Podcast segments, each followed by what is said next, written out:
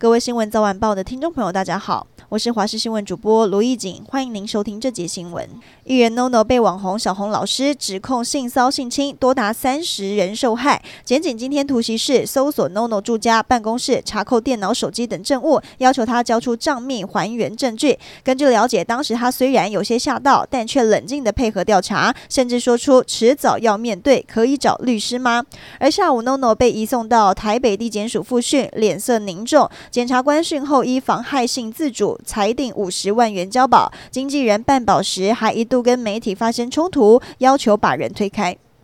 中台卡努来袭，气象局发布陆上台风警报，就怕风雨会变强，渔夫赶快把渔船固定好。不过这几天无法出海捕鱼，卖鱼的摊贩坦言生意受到影响，损失七八成。而这一次的台风北部首当其冲，明天基隆、宜兰、新北和沿海地区必须严防大雨。高雄前镇渔港改建耗资前瞻预算八十一亿元，引发了争议。现在更被挖出经费从最初三千万暴增两百七十倍，过程中发生什么事？是现任高雄市长陈其迈就说，整个计划在前市长韩国瑜任内就已经确定了。二零一九年，韩市府提出了三千万元的需求，同年时任行政院长苏贞昌视察，虽然韩国瑜没有出席，但当场也就宣布经费增加到十三亿。隔年韩国瑜被罢免，陈其迈补选上市长就任的隔天，苏贞昌就亲自跑一趟渔港，宣布加码到五十九点一亿元。今年初更把预算拉高到八十一亿。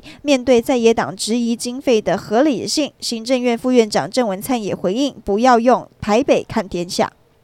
赛车教父廖老大去年七月在台中环中路开设饮料旗舰店，不过后续发生许多发言风波，还被加盟主集体提告，爆发导电潮。全台湾加盟店从最高五百多间减到只剩二十几间，就连旗舰店也难以避免。日前已经拉下铁门，悄悄歇业。廖老大解释，会收店是因为农业用地的使用项目不符，经常被检举，近期会再找地点重新营业。